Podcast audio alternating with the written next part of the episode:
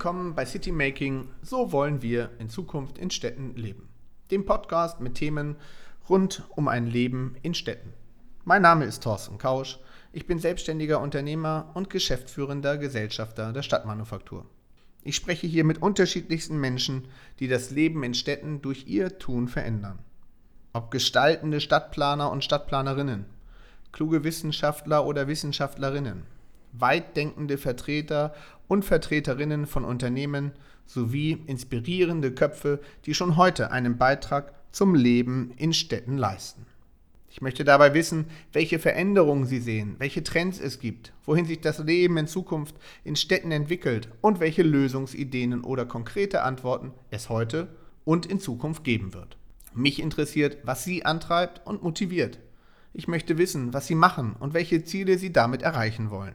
Für sich, aber auch und vor allem für die Menschen in Städten. Und nun freue ich mich auf den nächsten Gesprächspartner.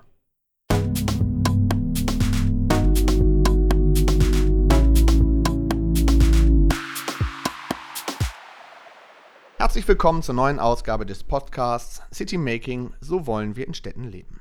Ich freue mich heute sehr, Christina Block vor dem Mikrofon zu haben. Sie ist Gesellschafterin und Mitglied des Aufsichtsrates der Eugen Block Holding, zu der 16 Unternehmen gehören, unter anderem so bekannte Marken wie die Blockhäuser, Gym Block und das Grand-Elysée-Hotel, dessen Gesicht sie ist. Somit ist sie eine Vollblut-Gastronomin und versierte Ansprechpartnerin für die veränderten Ernährungsgewohnheiten der Menschen und deren Bedürfnisse für die Aufenthaltsqualität. Liebe Christina, schön, dass du dir die Zeit nimmst. Sehr schön. Gerne würde ich ein bisschen darauf gucken, wie bist du eigentlich zu diesem Thema gekommen? Sicherlich eine familiäre Vorprägung, würde ich tippen. Erzähl doch mal ein bisschen, wie ist sozusagen dein Einstieg in das Thema der Gastronomin geworden? Ja, wenn du natürlich in so eine gastronomische Familie hineingeboren wirst, dann liegt es quasi nahe, dass du eine ähnliche Ausbildung annimmst. Jetzt hätte mein Vater Schuster sein können, dann wäre ich wahrscheinlich Schuster geworden. Und so habe ich gedacht, ich probiere das mal erst mit einem Betriebspraktikum. Und dann hat es mir aber so viel Freude bereitet, mit Menschen zu arbeiten und in der Hotellerie, in dieser lebendigen Welt, dass ich dann tatsächlich meine Ausbildung angefangen habe im Bayerischen Hof in München und von dort dann quasi in die Welt gereist bin. Das macht man auch so bei uns in der Branche. Ich war erst in Frankreich, habe in einer Küche gearbeitet dort. Und bin dann nach Amerika rübergegangen, habe dort gearbeitet im Zimmerbereich, aber auch im F&B-Bereich, also im Food- and Beverage-Bereich, um dann dort auch ein Studium zu absolvieren und bin dann über ein richtiges, offizielles Studium an einer Business School in Edinburgh und einer Zwischenstation in China nochmal wieder zurückgekommen nach Deutschland. Also einmal, wenn man so will, in wenigen Jahren die gesamte Welt durchgelaufen. Einmal die Welt. Genau. Was hat dich dabei so gereizt? Also man sagt ja immer, wenn man in der Gastronomie ist, vor allen Dingen, wenn man in der Hotellerie ist und genau diese Stationen weltweit auch ist es im Endeffekt die kulturelle Komponente, also verschiedene Kulturen kennenzulernen, mit verschiedenen Menschen zu arbeiten. Was war für dich sozusagen das Reizvolle? Ja, das mag sicherlich sein für viele, die diese Branche ergreifen, die vielleicht nicht eine Vorprägung haben. Für jemanden, glaube ich, aus einem Familienunternehmen kommt, für mich war es wichtig, die beste Ausbildung zu bekommen. Und da war mir schnell klar, dass das A, nicht bei uns zu Hause sein kann, im eigenen Haus, und B, dafür muss ich die Welt gesehen haben. Also sowohl Amerika als auch Asien als Kontrast unheimlich spannend. Nicht unbedingt nur wegen der kulturellen Hintergründe, sicherlich auch, aber auch wegen der unterschiedlichen Menschen, der unterschiedlichen Herangehensweisen, der unterschiedlichen Essensausrichtungen, Lifestyle. Toleranz ist das auch, was du lernst im Ausland, dich selbst nicht so wichtig zu nehmen und zu schauen, wie es in anderen Kulturen ist, weil du bist ja quasi dann der Fremde, der da hinkommt. Frankreich natürlich mit der Küche ganz, ganz wichtig, denn das hat mein Vater mir früh mitgegeben, wenn du irgendwie ganz hoch hinaus willst in der Hotellerie, dann guck mal, dass du den F&B-Bereich gut verstehst und vor allem die Küche, denn es gibt heute immer sehr, sehr viele, die den Zimmerbereich kennen. Klar, das Geld kommt mit dem Koffer die Treppe hinunter, aber dass man so richtig die Küche versteht. Das ist eine schöne Formulierung. Das Geld kommt mit dem Koffer die Treppe hinunter. Ja. Okay, ja, spannend. Ja, das sind die Gäste, die abreisen und zahlen. Das kommt so, ist so ein geflügeltes Wort, aber das ist der Grund, warum viele Hoteldirektoren sehr stark aus diesem Zimmerbereich kommen. Und den F&B-Bereich, viele Hotels vernachlässigen. Das sieht man auch in der Hotellerie, dass mehrere Hotels immer mehr nur den Zimmerbereich beherzigen und diese Lebendigkeit der gastronomischen Vielfalt eigentlich immer mehr zurückgeht. Wir sind hier im Grand-Elysée da absolut ein Gegenteil zu. Wir setzen ganz stark auf Gastronomie, weil das eben Menschen zusammenbringt, genau. Das verbindet. Das ist auch der Anreiz, warum Gäste in ein Hotel gehen, weil unten Leben ist in den Restaurants. Das kriegt man nur mit den Zimmern gar nicht hin. Also im Endeffekt ist ja, wenn man so will, dieses Thema Gastronomie, finde ich, immer tatsächlich Begegnung. Und es hat etwas mit Austausch zu tun, es hat was mit Zeit zu tun, mit sich Zeit nehmen, auch für den jeweiligen, mit dem man dann auch das Essen zu sich nimmt. Insofern ist wahrscheinlich das Essen dann ein exzellenter Begleiter oder ein Mittel zum Zweck, um Richtig. Menschen zueinander zu führen. Richtig. Oder? Selbst beim Blockhaus, man glaubt es kaum, viele denken immer, Mensch, das ist super, wie so ein kleiner Kühlschrank in meiner Nähe. Ich habe zu Hause nichts, dann gehe ich ins Blockhaus und dann habe ich erstmal meine Grundversorgung. Aber ums Essen geht es auch im Blockhaus in den seltensten Fällen. Es geht darum, eben die Menschen zusammenzubringen, ein nettes Gespräch zu haben und zwar so viel Zeit miteinander im Gespräch zu verbringen wie möglich, ohne gestört zu werden durch die Speisekarte, die aufwendig gestaltet ist, durch die Serviererin, die ständig kommt und stört. Das alles haben wir versucht im Blockhaus zu minimieren und wirklich den Fokus auf die gemeinsame Zeit zu legen.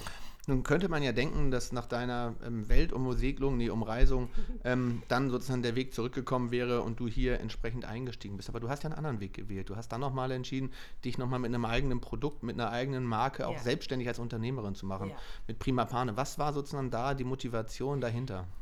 Ich habe das immer bewundert, wie mein Vater quasi auch mit nichts angefangen hat und das Blockhaus vor jetzt über 52 Jahren gegründet hat. Und eigentlich hat mich das so sehr gereizt, dass ich diesen gleichen Weg, den ähnlichen Weg auch gehen wollte. Und mir war immer wichtig, dass ich auch unabhängig bin und auch finanziell, dass ich das alleine schaffe und nicht quasi, wie man so schön meinen könnte. Das Nest liegt sozusagen, genau. Ja, das Erbe ist ja schon da und die gewisse Hängematte sicherlich ganz klar anders als vielleicht bei jemandem, der aus einem ganz anderen Haushalt kommt.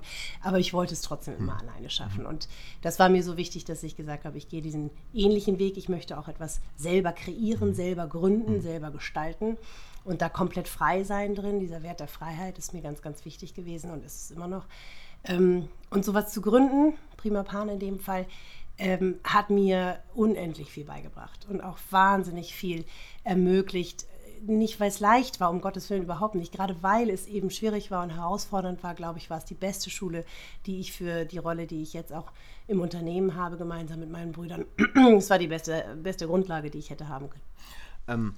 Wie lange hast du das gemacht und warum hast du es heute nicht mehr? Also es gab dann ja einen Moment, wo du dann gesagt hast, okay, jetzt habe ich diese Erfahrung wahrscheinlich gesammelt, jetzt weiß ich, wie es geht, jetzt möchte ich das, was ich auch selber an Erfahrung gesammelt habe, an anderer Stelle einbringen. Was war so der Moment für dich zu sagen, jetzt gehe ich den nächsten Schritt?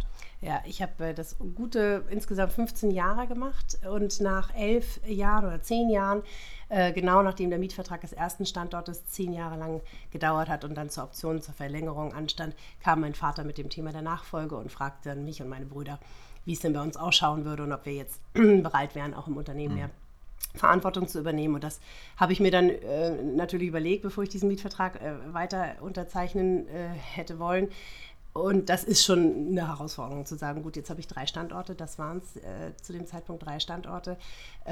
Das ist natürlich ein kleines Unternehmen, aber im kleinen Unternehmen muss man natürlich auch sehr viel mehr Präsenz zeigen, sehr viel mehr da sein. Ich habe komplett mitgearbeitet. Das wäre dann auch so nicht mehr möglich gewesen mit dem Engagement in der Blockgruppe, zudem auch noch Kinder und Familie.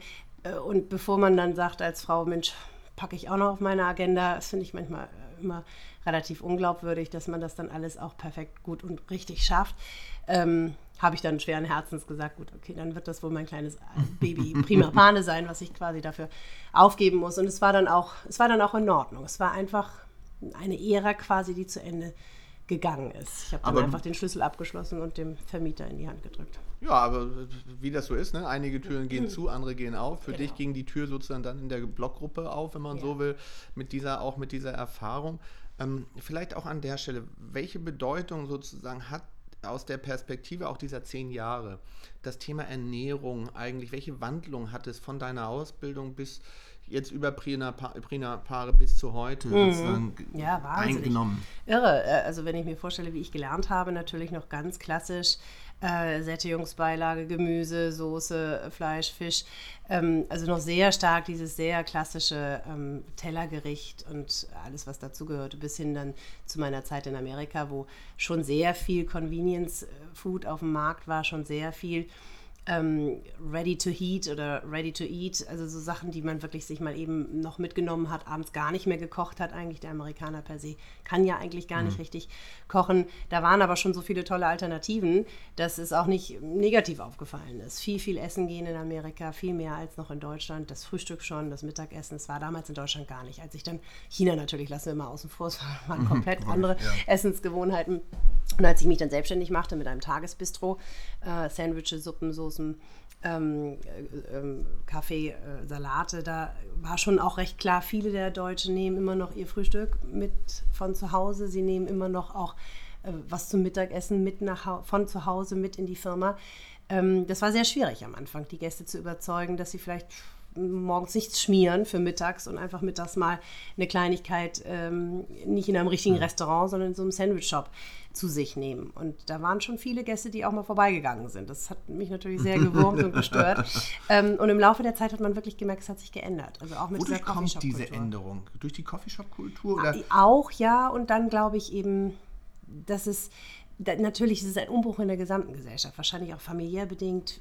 Wir Frauen arbeiten immer mehr, doppelverdienende Haushalte sind an der Tagesordnung, Kita-Versorgung gibt es mittlerweile auch schon recht früh, sodass es tatsächlich so ist, dass vielleicht nicht unbedingt mehr mittags jemand zu Hause sitzt und auf die Kinder wartet. Und das führt dazu, glaube ich, dass man natürlich viel mehr in den Tag noch mit hineinbekommen muss und auch da gucken muss, wie kriege ich denn meine Ernährung hin und wie kriege ich das optimal hin. Und ich glaube nicht, dass die Zeit dann dafür noch da ist, unbedingt sich für das Mittagessen zu Hause hinzustellen. Dafür sind auch die Angebote zu vielschichtig geworden. Aber parallel ist es ja so, dass neben diesem ganzen Thema Convenience ja auch das ganze Thema Gesundheit, glaube ich, in den letzten Jahren noch deutlich mehr Raum bekommen hat. Ihr selber als Holding sozusagen nehmt diesem Thema, gebt dem Thema ja unglaublich viel Raum durch eigene Produktionsstätten und Ähnlichem. Wie hat sich das für dich verändert? Welche Bedeutung hat auch das Thema Regionalität? Auch da seid ihr ja ganz stark und weit vorne, wenn man sich mal anguckt, was ihr im Umfeld von Hamburg sozusagen auch dort an eigene Produktionsstätten haben. Die beiden Produktionsstätten, einmal die Lebensmittelmanufaktur in Zarrentin, die Suppensoßen, Beilagen für die Profi-Hotellerie und Gastronomie fertigt.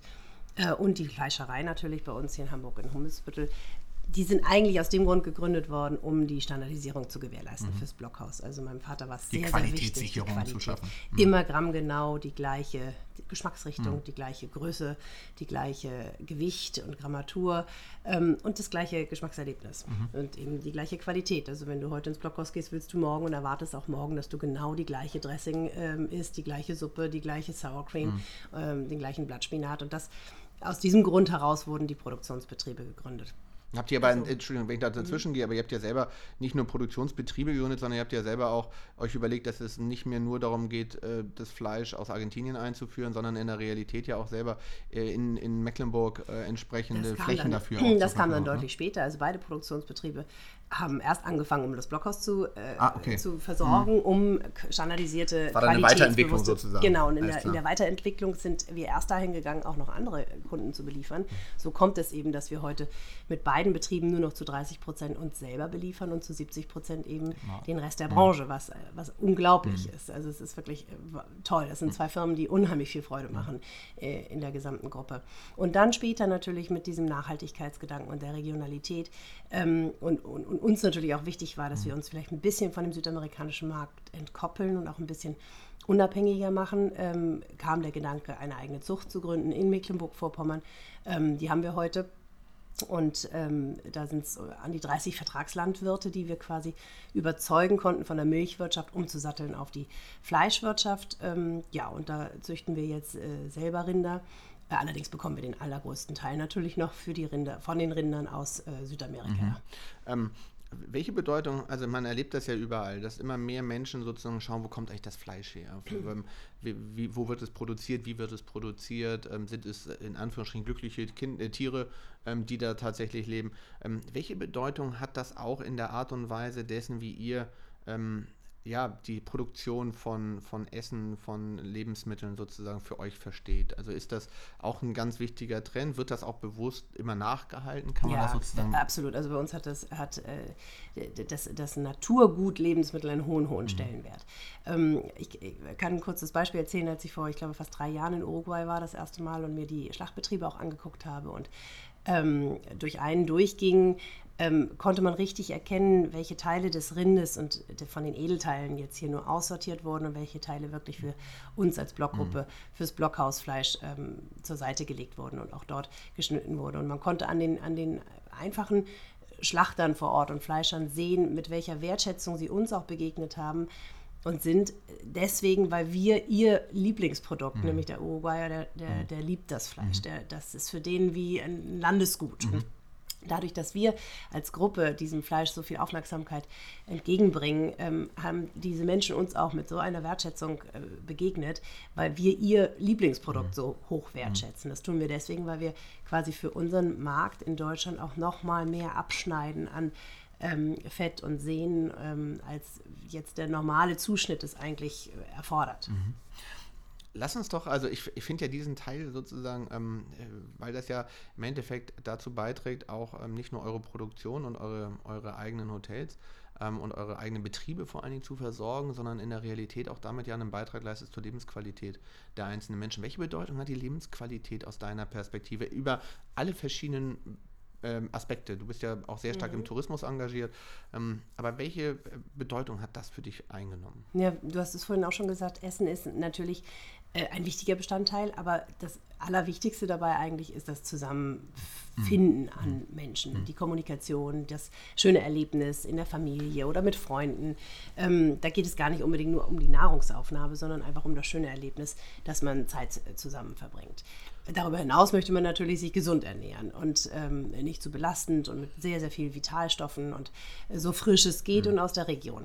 Und all diese Grundsätze nehmen wir uns sehr zu Herzen. Deswegen haben wir auch die beiden Lebensmittelproduktionsbetriebe gleich im Umland hier von Hamburg, einmal in Zarrentin und einmal direkt in Hamburg, gestartet. Und es liegt uns da auch bei den ganzen Gemüse und Salaten und sonstigen Lebensmitteln, die wir hinzukaufen, dass sehr daran, dass wir quasi Bauern aus der Umgebung einnehmen für uns und dass die auch keine langen Wege haben und auch, dass das Rind natürlich in Mecklenburg-Vorpommern so geringen Weg wie möglich zum Schlachtbetrieb hat und dass das alles noch dem Tierwohl entspricht. Also in Mecklenburg-Vorpommern, ähnlich wie in Uruguay, sind die Tiere sehr, sehr lange sehr draußen auf der Weide. In Uruguay natürlich ganzjährig, deswegen ist es fürs Tierwohl das Allerbeste. Da gibt es auch kein Biozertifikat oder so. Deutschland ein bisschen schwierig vorstellbar, aber funktioniert leider nicht. Absolut. Aber in Deutschland sind wir auch eine Stufe unter Bio zertifiziert für die Rinder in Mecklenburg-Vorpommern. Und um Bio geht es da vielleicht gar nicht unbedingt. Natürlich werden keine Zusätze gegeben, natürlich keine Antibiotika oder sonstigen. Das Kalb ist so lange bei der Mutter Kuh wie möglich. Und all diese Aspekte beherzigen wir sehr. Das ist uns sehr wichtig. Und der Bauer eben, der Vertragslandwirt ebenso. Und ich glaube, das kommt dann auch im Lebensmittel natürlich an. Und wir haben es sogar so gemacht, dass wir eine Stiftung gegründet haben, die sich auch quasi für das Thema Tierwohl einsetzt. Sehr verantwortungsbewusst, also ist ja auch Thema Social Responsibility einfach ein wichtiger Indikator auch für jedes Unternehmen. Insofern ist das natürlich auch, finde ich, ein toller Beitrag, dann, sich diesem Thema anzunähern. Lass uns doch dann sozusagen von dort mal den Sprung machen in Richtung Tourismus tatsächlich, weil das ja nochmal eine zweite Facette ist, die euch ja auch ganz stark bewegt. Du selber bist an der Stelle ebenfalls in vielerlei Hinsicht engagiert. Du bist im Tourismusverband, du bist, kümmerst dich auch immer wieder um Themen, die den Standort betreffen und schaust sozusagen, dass der Standort auch attraktiv ist. Welche Bedeutung nimmt an der Stelle Gastronomie zur Aktivierung von Flächen und Räumen ein? Also ich habe immer so den Eindruck, dadurch, dass in Hamburg vor einigen Jahren ja die Außengastronomie erweitert wurde, verlängert wurde, die Öffnungszeiten, kam auf einmal eine ganz andere Art der Lebenskultur in den öffentlichen Raum und damit auch eine ganz andere Art des Lebensgefühls. Also wie nimmst du diese Thematik wahr, wenn du auch an Entwicklung von Stadt denkst? Ja, also es ist ähnlich wie das, was ich vorhin sagte mit einem Hotel. Ein Hotel kann eigentlich nur lebendig und attraktiv werden, wenn unten in der Halle die Gastronomie funktioniert. Das schafft ihr, finde ich, am Grand-Elysée, um das mal da reinzugehen mit der Plaza, ganz exzellent. Das ist ja eine Begegnungsfläche, ne? Muss man sagen. Der Boulevard, so nennen wir ihn, also ähnlich wie in Paris, die Champs-Élysées, der Boulevard ist lebendig. Ja, es gibt immer unterschiedliche Restaurantkonzepte, die da dran sind. Menschen gehen darüber à la couleur. Es ist mal der Messebesucher, es ist mal der Wochenendbesucher, es ist mal die Familie mit Kind, es ist der Business-Angestellte. Also es sind unterschiedlichste, vielschichtige Menschen, die sich darum tummeln. Und genauso ist es eigentlich auch mit einer Stadt. Wenn die Stadt jetzt nur Bürohäuser hätte oder nur Wohn Häuser oder nur Einkaufspassagen, dann ist es sehr begrenzt durch die Gastronomie und durch die Cafés und Bistros und Restaurants der unterschiedlichsten Couleur quasi, unterschiedlichster Ausrichtungen von Essensrichtungen, Nationalitäten, Konzept, ob fein, mittelfein, fast casual, so nennen wir das, Quick Service, alles Mögliche gibt es ja, mit Bedienung, ohne Bedienung. Und diese Vielseitigkeit, die macht das ganze Leben ja auch auf der Straße in einer Stadt interessant. Und wenn eine klassische Stadt keinen Kirchturm hat mit einem Dorfplatz und Cafés drumherum, wo, wenn die Sonne scheint oder vielleicht noch ein Springbrunnen da ist, die Menschen sich ansiedeln und einfach nur andere Leuten angucken, zugucken und das Leben dort stattfindet, dann wäre das pulsierende Leben in einer Stadt gar nicht da. Aber das ist ja also im Endeffekt diese Aufenthaltsqualität, von der du ja sprichst. Ja. Das ist ja sozusagen der Kern dabei. Wie müssen Städte und wie muss Hamburg vor allen Dingen auch dann darauf reagieren? Also welche Art von Konzepten sind es, die die Menschen auch tatsächlich dazu bringen, oder wie kann das auch aktivierend wirken für Flächen? Ja, absolut. Ganz wichtig, also auch eben diese Plätze, von denen ich gerade spreche, und dann auch mit der Außengastronomie dabei, das führt dazu, dass Menschen miteinander ins Gespräch kommen und eben auch diese friedensstiftende Art meiner Branche der Gastronomie dann auch zum Vorschein kommt. Städte, gerade Hamburg, glaube ich, müssen dafür sorgen, dass sie mehr zusammenwachsen, dass sie Grenzen, die über die Jahre vielleicht mobilitätsmäßig entstanden sind, versuchen zu lösen, dass sie wieder aufheben, dass sie die Stadt quasi für die Menschen machen, nicht andersrum. Und es gab viele, viele Jahre sicherlich auch berechtigt, den Grund, den Verkehr irgendwie zu lösen, dass man von A nach B kommt, dass man durch eine Stadt durchkommt, damit man in den Süden kommt. Und da sind natürlich sehr viele Verkehrsthemen gestaltet worden, die vielleicht heute so nicht mehr richtig sind und die man dann auflösen muss, damit die Menschen wieder sich begegnen können, damit sie zueinander kommen, damit sie natürlich auch Wohnraum in der Stadt finden, aber eben auch Begegnungsstätten wie Gastronomie oder Hotellerie. Nun ist es ja häufig so, dass vor allen Dingen auch in Städten die Herausforderung besteht, dass die Citylagen und auch das Zentrum sozusagen ausgehöhlt wird. Das eine Thema ist das ganze Thema Online-Shopping, was natürlich dazu führt, dass weniger Menschen die City frequentieren und damit auch automatisch die Einzelhandelsumsätze reduziert werden. Es gibt ja viele Städte, die auch eine wirklich große Herausforderung haben in der Belegung und attraktiven Zusammenstellung des Mixes einer Innenstadt.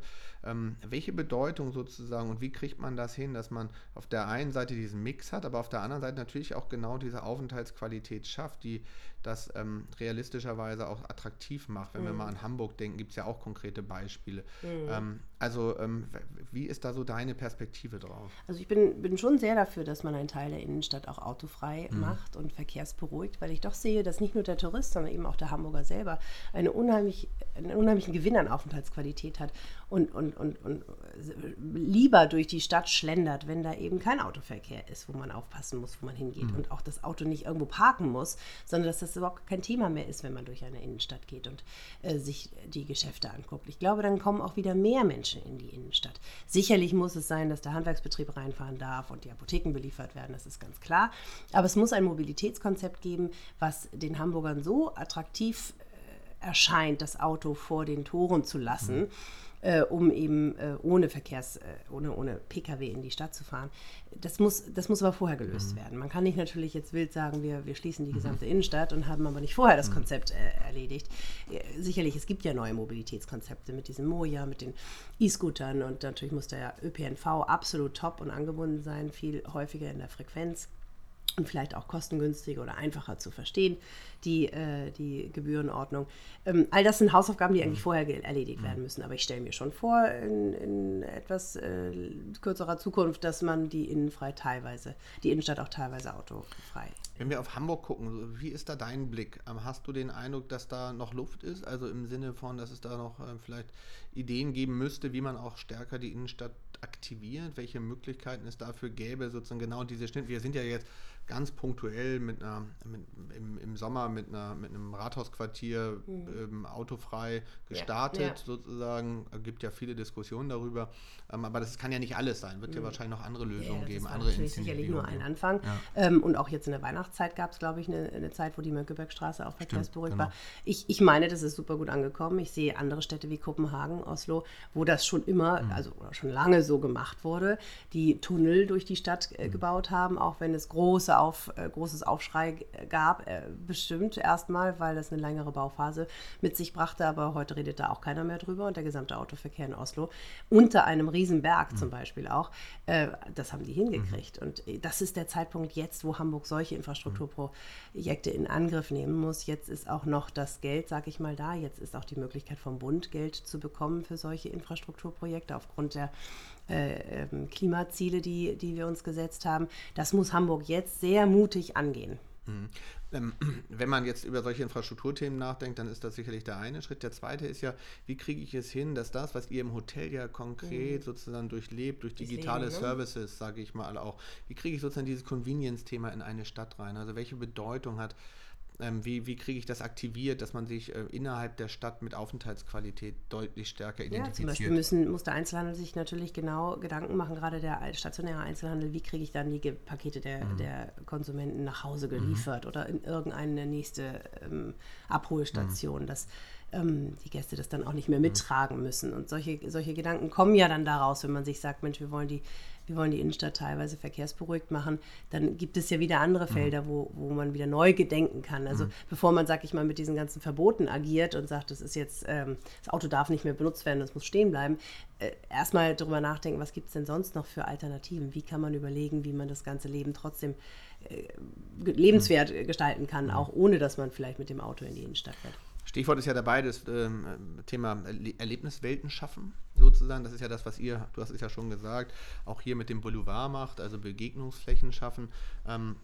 Auch an der Stelle, welche Art von Erlebniswelten sind es sozusagen, die gerade die Menschen suchen? Was ist das? Ist es der Hype, also der Kick, sozusagen der emotionale Kick, oder ist es eher so eine Art von qualitativer Ansatz, eben so. Wo geht da der Trend aus deiner Sicht hin und wo stehen wir da? Ja, man kann natürlich viel über die verschiedensten Generationen auch sprechen, ne? Da, glaube ich, muss man tatsächlich in diesem Bild denken. Andere Generationen, andere Ansätze. Also die ganz Jungen, so werden Hotels jetzt auch gebaut. Da gibt es keinen richtigen Check-in mehr, da gibt es keinen richtigen Empfang mehr, da gibt es eigentlich nur noch Begegnungsstätten.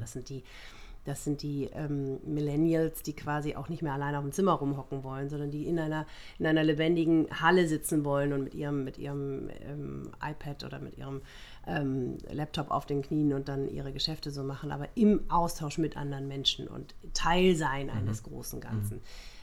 Genau wie die Arbeitswelt sich ändert. Man hat nicht mehr die ganz strukturierte Arbeitszeitmaßgabe von 8 bis 5 oder so. Alles ist so ein bisschen im Flow und im Umbruch. Und genauso muss natürlich die Stadt auch darauf eingehen. Da werden ganz verschiedenste neue Konzepte auch erst im Laufe dieser ganzen Zeit auf den Markt kommen. Aber je mehr Begegnungsstätten und je mehr sehen und gesehen werden und Teil des Ganzen sein, desto besser, denke ich mal. Die Alzer Promenade ist zum Beispiel so ein Beispiel, was das durchaus in der Innenstadt unterstützen könnte. Also rund um die Binnenalster eine neue Fläche, eine zusätzliche Fläche, die quasi der Alster auch nicht wahnsinnig viel Fläche wegnimmt, an den Alzer Pontons aufgebaut und noch mehr mit Gastronomie. Auch, dass der Abend ein bisschen mehr belebt wird, weil natürlich ist es schon besser geworden in der Hamburger Innenstadt, aber natürlich ist es noch so, dass wenn abends die Geschäfte geschlossen haben, dass dann natürlich auch die meisten Leute sich aus der Innenstadt entfernen. Und das wollen wir ja versuchen, anders hinzubekommen, dass da auch mehr Leben in der Innenstadt ist. Ich bin ein großer Fan von was ganz Verrückten, so etwas wie Bregenzer Festspiele auf der Außenalster oder auf der Innenalster. Und ich weiß gar nicht, warum wir uns da manchmal diesen Mut nehmen, solche großen Ideen anzugehen. Denn es bringt tourismusmäßig der Stadt wahnsinnig viel, aber eben auch sehr viel Attraktivität für die Hamburgerinnen und Hamburger. Ich glaube, das ist der Teil, der ja ganz wichtig ist, ne? Dass man beides vielleicht auch zusammendenkt. Also dass es nicht mehr sozusagen nur den Gast gibt und den Hamburger, sondern das ist ja ein Trend, den wir in allen Städten erleben, dass man das immer als eins nehmen und auch verstehen sollte, weil der Gast natürlich an sich dahin möchte, wo der Einheimische ist und nicht sozusagen der vermeintliche Touri sein will. Ja, und finde ich, die Stadt und die Lenker der Stadt sollten auch den Hamburger Bürger ähnlich sehen wie ein Gast in seiner eigenen Stadt, weil er ja eigentlich auch in den Randbezirken oft wohnt, selbst wenn er in der Innenstadt wohnt. Aber wenn er dann mal als Gast in die Stadt kommt, sollte er auch genauso behandelt werden und diesen Service auch bekommen, den ein Tourist natürlich genauso erwartet. Ich finde sozusagen, das ist ein wunderbares Statement zum Schluss, also weil ich glaube, da geht es hin, dass man diese Trennung aufhebt und gemeinschaftlich denkt. Ich sage ganz herzlichen Dank für deine Zeit. Sehr gerne. Es hat mir sehr viel Spaß gemacht und dir natürlich weiterhin auf deinen Projekten alles Gute. Dankeschön, Thorsten.